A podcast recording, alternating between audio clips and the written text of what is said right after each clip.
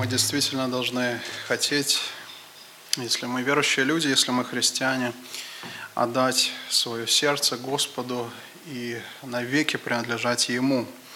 Конечно, когда мы отдаем свое сердце Господу, это должно выразиться в нашей практической жизни, это должно выразиться в нашем желании проявлять послушание нашему Господу и Спасителю. Для этого мы снова и снова обращаемся к Священному Писанию, к Слову Божьему, и мы стараемся понять смысл, заложенный Богом в Священное Писание, и потом применять то, что Он говорит к нам. Мы продолжаем исследование Евангелия от Марка, и сегодня будем читать следующий текст. Это Марка, 2 глава, с 18 по 22 стих. Марка, 2 глава, с 18 по 22 стих. Давайте будем внимательно читать вместе Святое Слово Божье. Ученики Иоанновы и фарисейские постились. Приходят к нему и говорят, «Почему ученики Иоанновы и фарисейские постятся, а твои ученики не постятся?» И сказал им Иисус – могут ли поститься сыны чертога брачного, когда с ними жених? Доколе с ними жених, не могут поститься.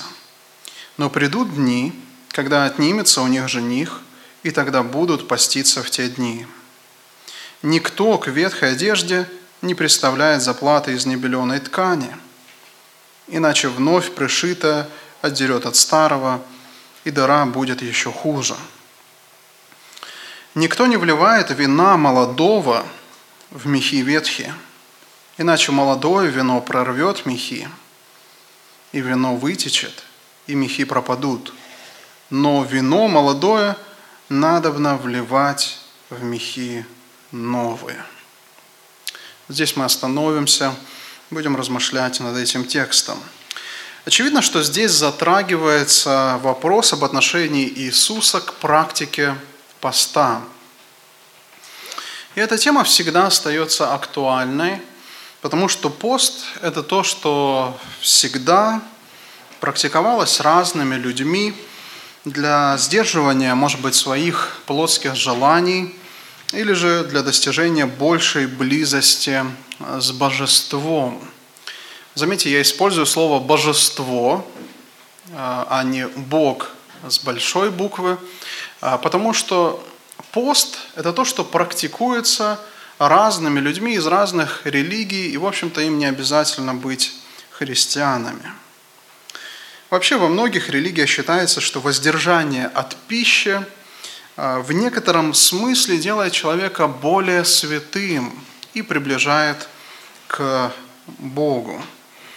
Например, Прохлад Джани, есть такой человек, индийский йогин, он считается святым отшельником. Он живет в пещере у храма богини Амбамата. В его пещеру приходят многочисленные паломники.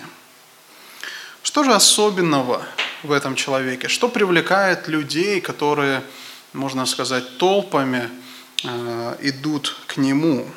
Вот в чем его особенность. Прохлад Джани стал известен тем, что он не ест и не пьет с 8 лет. И при этом чувствует себя совершенно нормально. А, ну, как вы знаете, любой нормальный человек может не пить, ну сколько, 2-3 дня, да, не есть, ну, может быть, месяц, может быть. Вот это такая общая информация, которую можно прочитать там, в учебниках по биологии. А этот индийский йогин дожил уже до 88 лет. Представьте себе, то есть он не ест и не пьет на данный момент ровно 80 лет. Для подтверждения или опровержения этого факта прохлада Джани два раза помещали в клинику под наблюдение врачей – медперсонал исключил возможность обмана. Во время пребывания в больнице он постоянно находился в больничной палате, оборудованной видеокамерами, и чтобы облегчить задачу наблюдателям, он специально не мылся в ванной, не принимал душа. То есть лишний раз не выходил никуда. В результате врачи подтвердили, что за период наблюдения пациент не принимал пищу и не выпил ни капли воды. Ну, говорят, что в обычной жизни он может немножко а, прополоскать горло. Это максимум, что он делает. Пример Джани даже заинтересовал военных, и они э, стали думать о том, как же вот на основании этих исследований выработать, может быть, методику выживания в экстренных а, ситуациях. И вообще военные врачи хотят использовать эти результаты исследований для подготовки универсальных солдат. Ну а для обычных паломников Джани святой, который, по их мнению, очень близок к Богу. Пост также практикуется всеми христианскими конфессиями. А даже сейчас, если вы знаете, мы находимся в такое время церковного Э, календаря, когда многие традиционные конфессии отмечают Великий пост. Великий пост. Что это такое? Это 40-дневный период подготовки к празднованию Пасхи. Он обычно отмечается э, православными, католиками и некоторыми протестантами, например, э, лютеране и англикане тоже отмечают Великий пост. Ну, а для остальных протестантов в общем-то, это не является а, характерным. Из-за того, что существует множество разных взглядов на пост, христианам нужно всегда возвращаться к примеру самого Иисуса Христа, к Его учению и смотреть, чему же по этому поводу учил наш Господь Иисус. Из прочитанного нами текста Писания можно сделать три наблюдения относительно взгляда Иисуса на пост – три наблюдения.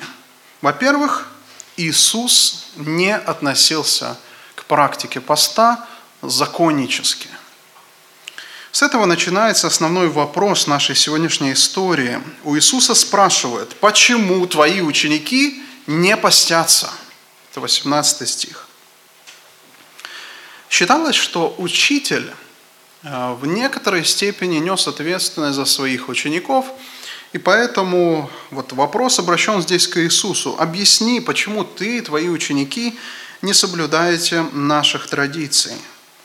Вопрошателями в данном случае были фарисеи и также ученики Иоанна Крестителя. Для фарисеев пост был очень важен. Хотя закон Моисеев предписывал обязательный пост только один раз в году – вы можете прочитать об этом в книге Левит, 16 глава, 29 стих. И там сказано, что в этот день человек должен смирять свою душу. Этот день назывался по-еврейски Йом-Кипур или День искупления. Но все остальные посты в иудаизме были добровольными. Вот фарисеи, если мы размышляем о них, то они смотрели на пост гораздо сложнее, что, в общем-то, для них а, характерно и типично. Они считали, что благочестивый человек будет часто поститься. И стандартной практикой для них было воздержание от пищи два раза в неделю. Здесь мы можем вспомнить притчу о фарисее и мытаре. Помните, когда фарисей стоял в храме, и он э, перечислял свои религиозные достижения, и он был э, полон гордости, и он говорит, вот благодарю тебя, Боже, что я не такой, как этот мытарь. А, он перечисляет разные вещи, но кроме всего остального он говорит, пощусь, сколько там сказано? Два раза в неделю. Это была обычная практика э, у фарисеев. А, но Иисус не соблюдал фарисейских постов. Более того, Он осуждал их за лицемерие, осуждал фарисеев. В Евангелии от Матфея, в Нагорной проповеди, Иисус ясно выражает свое отношение к вот этому фарисейскому лицемерию. Он говорит такие слова, Матфея 6 глава 16 стих. «Когда поститесь, не будьте унылы, как лицемеры, ибо они принимают на себя мрачные лица». И дальше он говорит, цель какая всего этого? Чтобы показаться перед людьми. Вот она главная цель фарисеев. Иисус говорит, истинно говорю вам, что они уже получают награду свою. А ты, когда постишься, помажь голову твою и умой лицо твое, чтобы явиться постящимся не перед людьми, но перед Отцом твоим, который в тайне, и Отец твой, видящий тайное, воздаст тебе явно». Фарисейский пост, в общем-то, превратился в такой религиозный спектакль. И поэтому Иисус и называет их лицемеры. Слово «лицемер» первоначально применялось к актерам в театре, которые меняли маски. И вот Иисус говорит, вы, вы устроили спектакль, вы действительно играете в пост, а не соблюдаете его по-настоящему – как мы сказали, они выбрали два дня в неделю для воздержания от пищи. Но здесь нужно понимать, что и это было не случайно. Почему именно два определенных дня? Они пытались, конечно, найти там определенную параллель с тем, как Моисей восходил на гору Синай, чтобы получить от Бога закон. Но на самом деле главная причина, почему фарисеи выбрали два определенных дня, чтобы поститься – было связано с тем, что это были рыночные дни. То есть в эти дни, именно в эти дни, на главных улицах было множество людей, продающих и покупающих. То есть толпы народа. И именно в эти дни все могли увидеть, насколько же духовными, насколько благочестивыми и смиренными были фарисеи, по крайней мере, как они думали – и еще, чтобы подчеркнуть свою духовность, фарисеи, как говорил Иисус, принимали мрачные лица. Они специально использовали рваную одежду. Они ходили с растрепанными волосами. И то, что мне нравится больше всего, они даже использовали косметику, чтобы их лицо выглядело максимально изнеможденным. Согласитесь, это настоящий спектакль. Это действительно игра, религиозная игра. Вот она показная праведность. Вот о чем говорил Иисус, когда Он говорил об их лицемерии.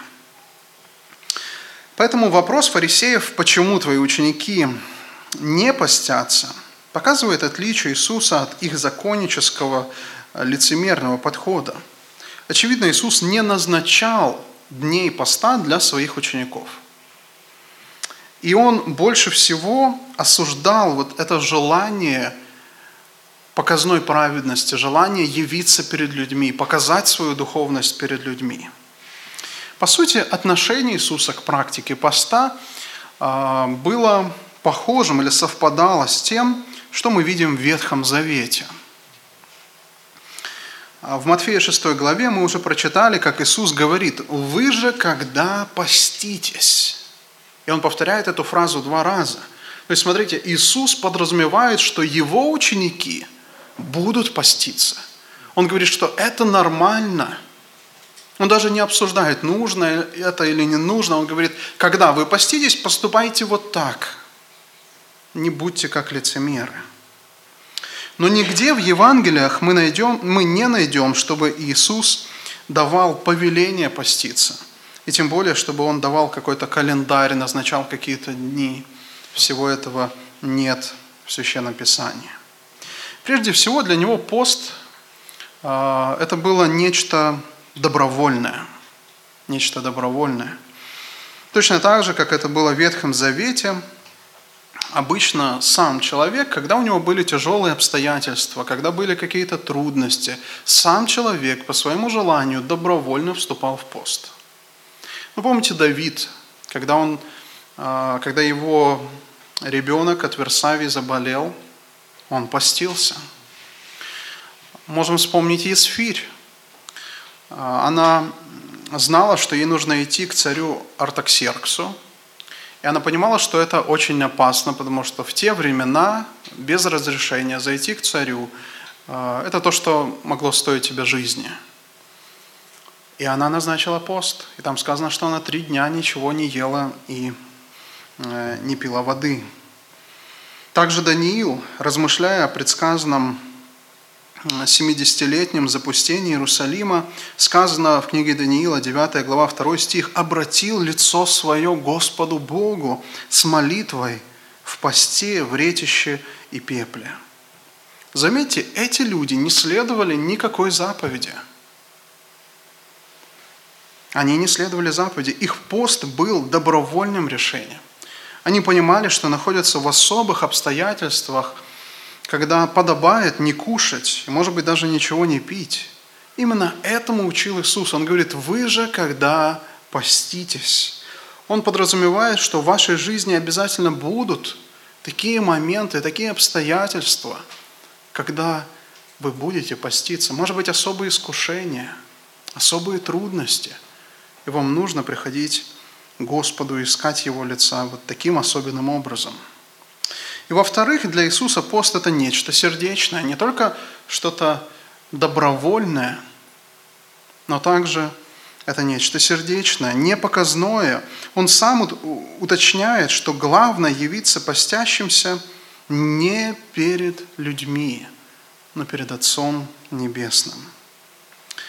Помните, сам Иисус, когда Он постился 40 дней, что Он сделал? Он ушел в пустыню, то есть Он ушел в уединенное место, подальше от людей, чтобы именно там искать лица Божьего. Он не хотел, чтобы другие люди Его видели. Вообще наша греховная плоть любит делать все максимально публично, чтобы все видели. И сейчас мы живем во время интернета, во время социальных сетей, э, что еще больше способствует публичности. Люди привыкают все выкладывать в интернет, фотографировать все, чем они занимаются, в том числе добрые дела – я даже видел такую фотографию, когда один человек, а, значит, кладет деньги нищему и одновременно делает селфи. То есть он фотографирует себя, чтобы потом рассказать всем о своем добром деле. Интернет и социальные сети способствуют развитию у людей показной праведности. А, и люди почему-то думают, что всем нужно знать, вот сколько я молюсь, вот сколько я читаю Библию, вот какие проповеди я слушаю. И отчасти это может быть неплохо, когда люди чем-то делятся, но я замечаю, что у некоторых людей это действительно становится чем-то показным. Они хотят выставить себя, всем рассказать о своей духовной жизни. для последователей Христа нужно внимательно следить за своим сердцем, чтобы наша духовность никогда не стала показной. И наш пост также не должен совершаться перед людьми. Иисус даже говорил, что когда ты постишься, что сделай? Умой твое лицо, даже используй средства гигиены, чтобы никто не понял, что ты постишься, чтобы никто не знал о твоих духовных упражнениях. Итак, первое наблюдение из нашего сегодняшнего текста – Иисус не относился к практике поста законнически. И это вызывало недовольство религиозных лидеров Израиля, недовольство фарисеев. И во-вторых, мы видим, что Иисус напоминал о главной причине поста. Он напоминает здесь о главной причине поста. Посмотрите, дальше мы читаем 19 и 20 стих. «И сказал им Иисус, могут ли поститься сыны чертога брачного, когда с ними жених? Да коли с ними жених не могут поститься, но придут дни, когда отнимется у них жених, и тогда будут поститься в те дни.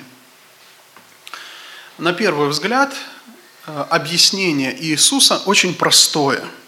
Во время свадьбы люди веселятся, а не ограничивают себя.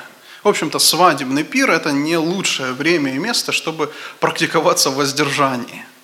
Люди приходят туда для других целей – даже по еврейским традициям во время свадьбы отменяли посты, отменя... нельзя было соблюдать какой-то траур, и молодожены не уезжали на следующий же день в свадебное путешествие, оставались еще на 7 дней. И вот это был свадебный пир, когда э, вместе со своими друзьями, родственниками они радовались и прославляли Бога. То есть, с одной стороны, аргумент Иисуса понятен. Но подумайте вот о чем – ведь в реальности э, не было же никакой свадьбы, не было пира. И фарисеи могли спросить, Иисус, а где же свадебный пир? Где же свадебный пир? И в этом была их главная проблема. Их духовная слепота не позволяло им увидеть, что Мессия уже пришел, что Царство Божье уже наступает. Они не видели всего этого. В Ветхом Завете часто говорится о Боге как о женихе и о Божьем народе как о невесте. Книга пророка Исаия, 62 глава, 5 стих. «Как юноша сочетается с девою, так сочетаются с тобою сыновья твои. И как жених радуется о невесте, так будет радоваться о тебе Бог твой». Еще один текст, это книга пророка Осии, э, тоже представляет Бога как того, кто вступает в брак с Израилем. Осии 2 глава 19 и 20 стих. Сказано так. «И обручу тебя мне навек, и обручу тебя мне в правде и суде, в благости и милосердии, и обручу тебя мне в верности, и ты познаешь Господа». То есть, что мы видим здесь? Бог представлен как жених, или, может быть, как муж – израильского народа. Конечно, это образ, его не нужно понимать буквально. Бог не является женихом, но Бог, подобно жениху, вступает в завет со своим народом. И он радуется отношениям с, со своими людьми. Кроме того, образ брачного пира стал восприниматься иудеями как а, век Мессии или время прихода Мессии и наступления Царства Божьего – Поэтому слова Иисуса, можно сказать, что они были укором для тех, кто задал ему этот вопрос. Они не понимали, что Бог начал совершать обновление творения. Они не понимали то, что Мессия уже пришел. Божественный жених уже здесь. По большому счету Иисус указывает на себя и говорит, что Он является главной причиной для радости – он является главной причиной, почему было не время скорбеть. Фарисеи уже давно забыли о сути духовной жизни, можно сказать, остались только с этими внешними обрядами, которые они соблюдали. И заметьте, что эта проблема, она часто повторяется у религиозных людей. Обряды, церемонии иногда становятся для нас важнее сути – важнее приближение к Богу и познание Иисуса Христа. Часто форма молитвы, форма богослужения становится важнее сути. И в центре внимания может оказаться что угодно, только не Бог, только не Христос, только не Его воля. И мы остаемся с этими внешними обрядами. Очень легко даже такие практики духовные, полезные, как посещение богослужений, чтение Библии, молитва – много другое, пение гимнов. Все это может превратиться в безжизненные церемонии обряды, если мы забываем о сути. И со временем для таких людей их религия становится бременем, потому что в самих обрядах нет смысла, если сердце не приближается к Господу, если нет этого процесса познания Бога, радости общения с Ним – для таких людей э, религия становится бременем, и они могут даже оставить церковь. Оставить церковь. Недавно я нашел интересный пример, который подходит к тому, о чем мы говорим. Молодой парень подошел к пастору и сказал, пастор, я больше не хочу ходить в церковь, я не буду ходить в церковь. Пастор спросил, ну почему? Он говорит, ну я видел, что там сестры не совсем по-доброму общались друг с другом, разговаривали друг с другом. Во время богослужения я видел, что там кто-то в телефон смотрел. Мне все это не нравится, наверное, я уйду.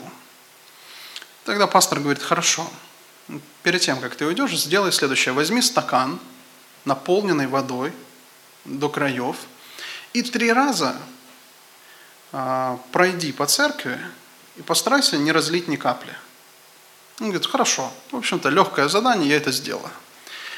Он пошел, обошел несколько раз, приходит, все хорошо, довольный, не разлил эту воду.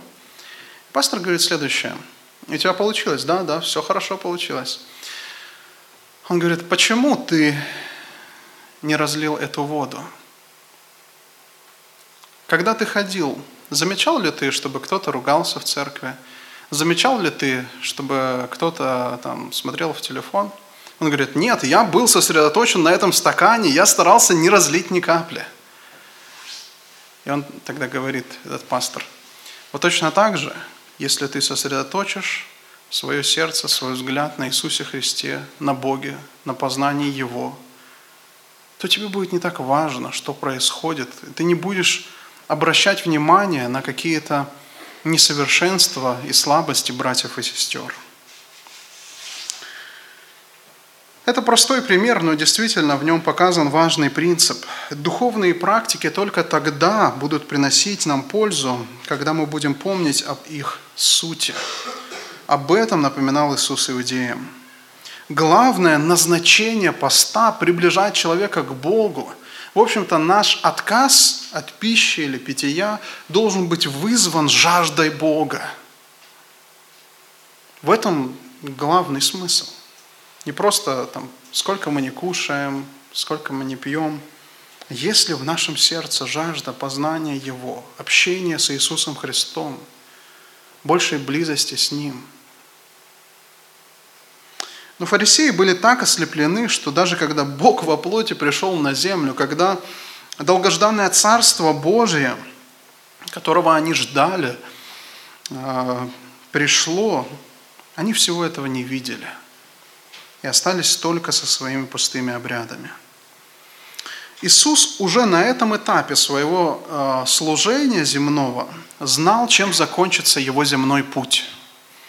Посмотрите, он добавляет к своей основной мысли такие слова, 20 стих. «Но придут дни, когда что? Отнимется жених».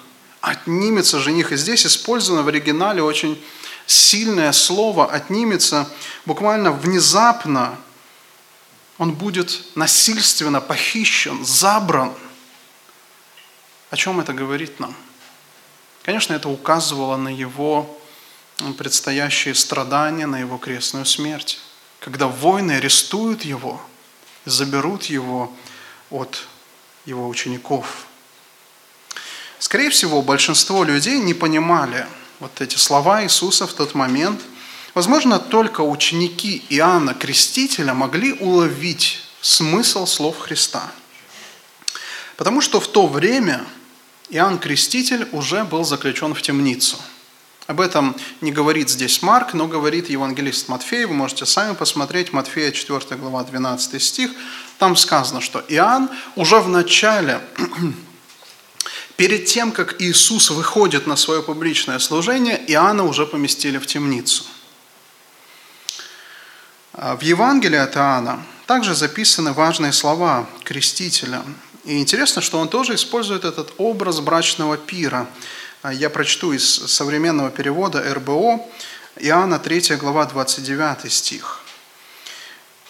А, Иоанн Креститель говорит так. «Невеста принадлежит только жениху, а друг жениха стоит рядом, слушает его и радуется, слыша его речи. И ко мне, наконец, пришла такая радость. Ему надлежит возрастать, а мне умоляться. Видите, как Иоанн указывает на Христа. Он говорит, что именно Христос – это жених, а сам Иоанн только друг жениха. И невеста, которая является народом Божьим, должна принадлежать жениху, то есть самому Иисусу. Иоанн Креститель понимал, что наступило его время умоляться, уйти со сцены, перевести все внимание на Христа. Но, к сожалению, не все ученики Иоанна последовали за Христом, хотя некоторые последовали.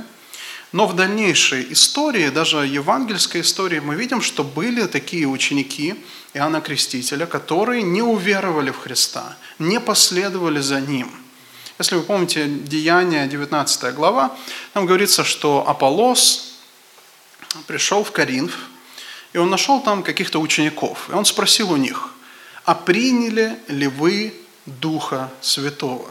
И они говорят, а мы вообще не знаем, что это такое, что это значит.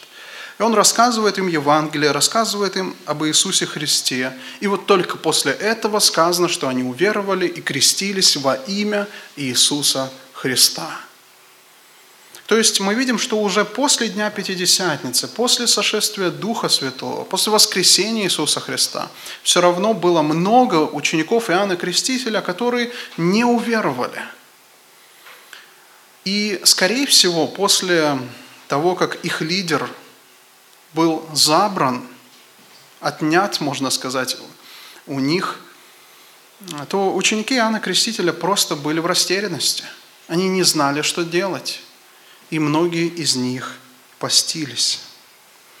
Поэтому, когда Иисус указывал на себя, как на истинного жениха, который уже пришел, но через время отнимется, ученики Иоанна должны были хорошо понять, о чем он говорит. Итак, давайте вспомним нашу основную мысль о посте. Во-первых, мы увидели, что Иисус не относился к практике поста законнически. Во-вторых, Иисус напоминал о главной причине поста. И теперь, завершая свое объяснение, Иисус показывал полную несовместимость его взгляда на пост с обрядовой религией. Давайте в завершение поразмышляем еще над, этим, над э, этими стихами, 21 и 22 стих. Здесь сказано так. «Никто к ветхой одежде не представляет заплаты из небеленой ткани – иначе вновь пришитое отдерет от старого, и дыра будет еще хуже. И дальше. Никто не вливает вина молодого в мехи ветхие, иначе молодое вино прорвет мехи, и вино вытечет, и мехи пропадут, но вино молодое надобно вливать в мехи новые.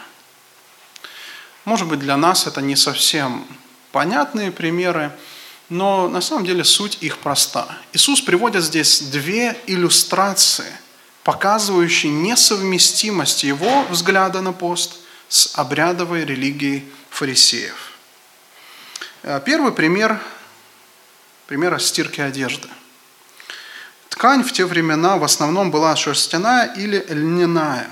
И та, и другая садится после стирки – если к ветхой одежде пришить заплату из новой небеленой ткани, тогда после первой же стирки новая заплата сядет и отдерет от старого, и дыра будет еще хуже, чем прежде. В общем-то, этот пример нам достаточно понятен. Второй пример – охранение вина. Вино часто хранили или обычно хранили в мехах. Это то, что было сделано из шкур животных – и их готовили специальным образом. Шкура оставалась неразрезанной, и а, надрезы делались только а, на ногах и шее. На ногах и шее. Ножные отверстия зашивались, и шея использовалась просто как горлышко, которое завязывалось кожаным ремнем или веревкой. Так, так вот, ветхие мехи, что с ними происходило? Ну, во-первых, они растягивались, они высыхали, со временем уже не были такими эластичными, они трескались. Если налить туда новое вино, которое, естественно, могло еще бродить, то просто эти мехи разрывались. Все, эти, все люди в то время понимали, о чем идет речь. Так вот, два примера, использованные Иисусом, должны были показать, что фарисейское, законническое, внешнее, это самоправедное – Э, система традиционного иудаизма не могла соединиться с учением Христа. Не могла никак соединиться. Иисус говорит, не пытайтесь прилепить к моему учению старые принципы, которых вы раньше придерживались, у вас это просто не получится. Э, недавно в Ленинградской области погиб мужчина. И причина смерти была в том, что он Э, подорвался на старом снаряде времен Великой Отечественной войны. Как выяснилось, 30-летний мужчина пытался приварить к своему трактору, подумайте об этом, снаряд в качестве противовеса. Вот что происходит, когда пытаешься совместить несовместимые вещи. Да? А, можно повредить и старое, и новое – Здесь нужно внести некоторую ясность. То, что Иисус говорит об отмене старого, не означает, что Иисус говорил об отмене Ветхого Завета. или об отмене закона Божьего. Иисус говорил именно об отмене иудейских традиций, фарисейских традиций. Именно они были несовместимы с его новым учением. Ведь закон Ветхого Завета и благодать всегда могли сосуществовать. Даже в Ветхом Завете люди спасались по благодати, мы знаем это. И сам Христос, когда Он приходит, Он говорил ясно, что «Я пришел не для того, чтобы нарушить закон, но чтобы исполнить его».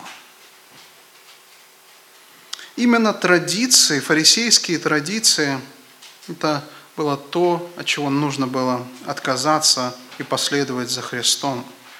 Иисус пришел не для того, чтобы улучшить старую систему. Он ясно дал понять, что Он не учил реформированному фарисейству. Он учил тому, как можно совершенно по-новому верить, думать и жить. И в дальнейшем церковь не раз сталкивалась с этим искушением вернуться к каким-то обрядам, церемониям, даже традициям иудаизма, пытались совместить это с христианством, но на самом деле это несовместимые вещи. Бывает, что люди сегодня просто пытаются добавить Христа к своему старому образу жизни, к старому мышлению. Я даже слышал такой пример. А, пастор Джон МакАртур как-то рассказывал, что он поделился Евангелием с мусульманином. И он удивился, что этот человек быстро согласился и даже был согласен помолиться вместе с ним. И вот они вместе молятся, и после молитвы этот мусульманин говорит, слава Богу, теперь у меня есть Иисус и Мухаммед. Конечно, МакАртур говорит, я был очень расстроен, что он ничего не понял. Нельзя просто добавить Иисуса к своей старой религии. Иисус ждет от нас безраздельной любви, полной преданности только Ему, только Его учению, только Его пути, только Его заповедям. И все остальное просто невозможно с христианской точки зрения, несовместимо с Христом. Итак, мы говорили сегодня с вами о том, как Иисус смотрел на пост. Во-первых, он не относился к практике поста законнически. Во-вторых, он напоминал о главной причине поста. Наконец, он показывал несовместимость его взгляда – на пост с обрядовой религией. Аминь. Давайте будем молиться.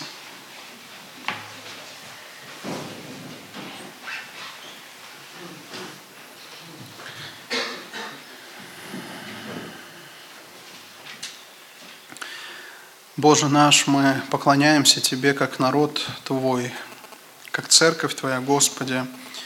Мы благодарим Тебя за то, что сегодня мы могли вместе молиться, поклоняться Тебе и слышать Слово Твое. Помоги нам следовать за Христом.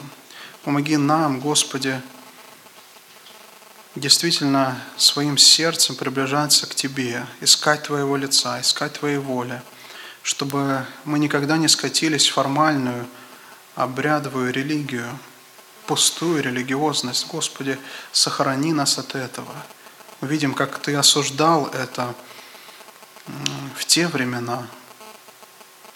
И мы не, сегодня не хотим идти этим путем. Благослови, Господь, чтобы мы также правильно относились к практике поста, Господь, чтобы мы, как Твои последователи, могли выделять это время специально, чтобы искать Твоего лица, Помоги делать это всегда от сердца, помоги делать это не перед людьми, но именно с этой одной целью, чтобы угождать Тебе, Господи, чтобы искать Твоей воли, прославлять Твое имя. Благодарим Тебя, Господи, за это наставление, за Слово Твое. Помоги нам применять его в нашей жизни. Аминь.